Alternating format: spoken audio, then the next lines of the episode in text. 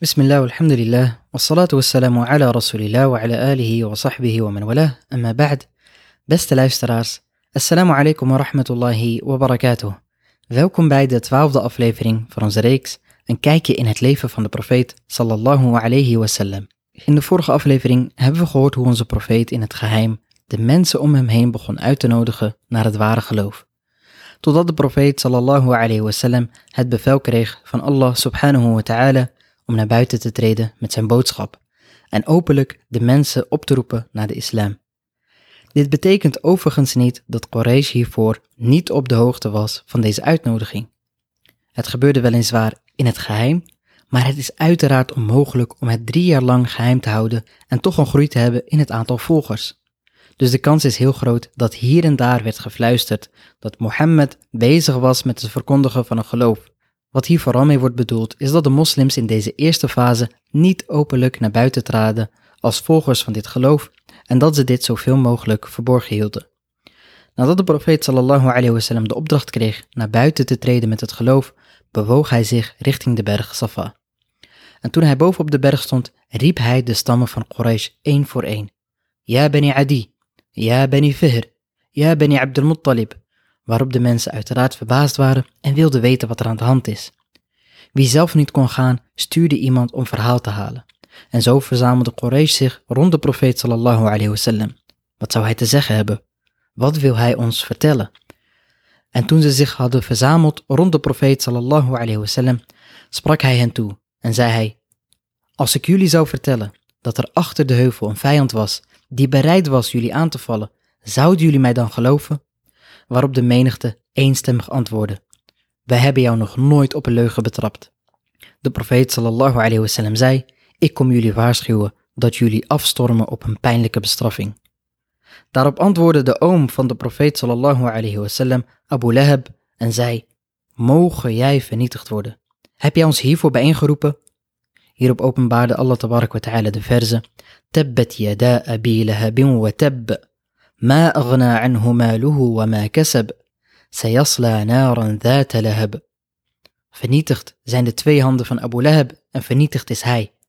Zijn bezit en wat hij voortbracht zal hem niet baten. Hij zal een vuur vol vlammen binnengaan. Meteen werd de uitnodiging naar de islam verworpen. En wie was de eerste die sprak? Abu Lahab, de bloedeigen oom van de profeet sallallahu alayhi wa sallam, de broer van zijn vader. De leiders van Quraysh zaten niet te wachten op een nieuw geloof. Ze wilden geen onrust en ze wilden vasthouden aan het geloof van hun voorvaderen. En daarom begonnen zij gelijk met manieren te zoeken om de profeet en zijn volgers terug naar hun geloof te roepen en mensen te weerhouden van het omarmen van de islam.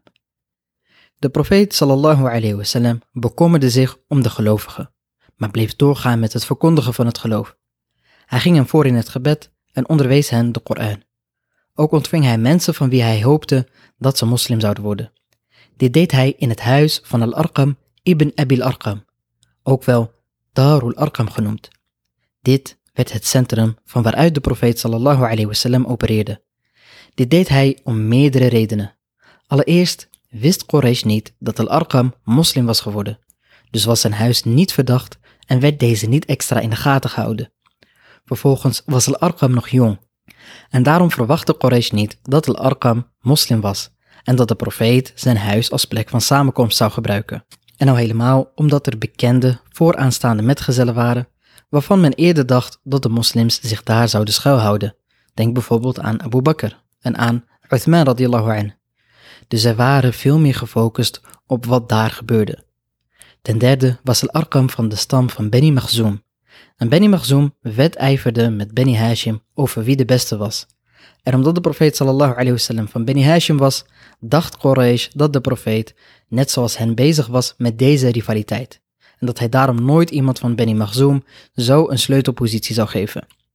Ten vierde lag Darul Arqam in de buurt van As-Safa.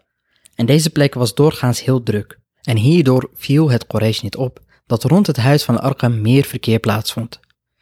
Dit was een van de manieren hoe de profeet sallallahu alayhi wa sallam probeerde uit de handen van het kwaad van Quraysh te blijven. De metgezellen waren op hun hoede en gingen voorzichtig en met wijsheid te werk. En een mooi voorbeeld hiervan is het bekeringsverhaal van Abu Dharh al-Ghifari. Maar dat is wellicht stof voor de volgende aflevering. Mogen Allah ons leiden en standvastig maken op zijn geloof. Wa sallallahu wa sallam wa barak ala nabina Muhammad wa ala alihi wa sahbihi ajma'in. Bedankt voor het luisteren. Wassalamu alaikum wa rahmatullahi wa barakatuh.